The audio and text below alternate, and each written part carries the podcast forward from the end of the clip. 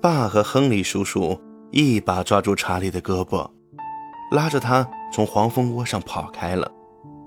他们脱下查理的衣服、裤子，那上头爬满了小黄蜂。查理浑身都被蛰得又红又肿。他们拍掉了查理身上的小黄蜂，又把衣服、裤子里抖了个干净，重新为查理穿戴好，让他赶紧回家去。罗拉和玛丽还有别的孩子们正在院子里安静的玩耍，突然听见了一阵声嘶力竭的哭闹声。只见查理嚎啕大哭着走进了院子。他的脸肿得老高，连眼泪都很难从眼眶里流出来了。他的双手肿了，脖子也肿了，脸颊更是肿得认不出来了，十根指头又僵又肿，动弹不得。他那红肿的脸颊和脖颈上密布着小小的、硬硬的白点。罗拉和玛丽和别的孩子们站在原地看着查理。妈和波利婶婶跑出屋子，问查理闯了什么祸。查理哭得说不出话来。妈说他准是给黄蜂蛰了，便跑到菜园里装了一锅子泥土。波利婶婶领着查理进屋，帮他脱下了衣服。他们和了一大锅的泥巴。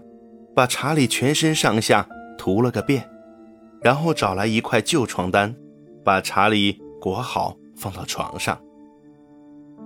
查理的眼睛肿得睁不开，鼻子也肿得不成样子。妈和玻璃婶婶用泥巴敷满了查理的整张脸，又在泥巴表面缠上纱布，只露出鼻孔和嘴巴。玻璃婶婶又熬了些草药。用来给查理退烧。孩子们围在查理的床前打量着他。这天晚上，爸和亨利叔叔从地里回来的时候，天已经黑透了。所有的燕麦都已经收好了，做成了燕麦垛。这下就算是下雨也不怕了。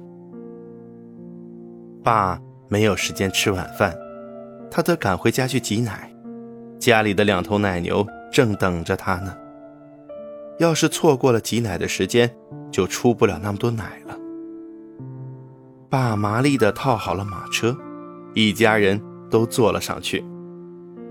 爸累坏了，两手生疼，连缰绳都抓不好了。好在马儿认识回家的路。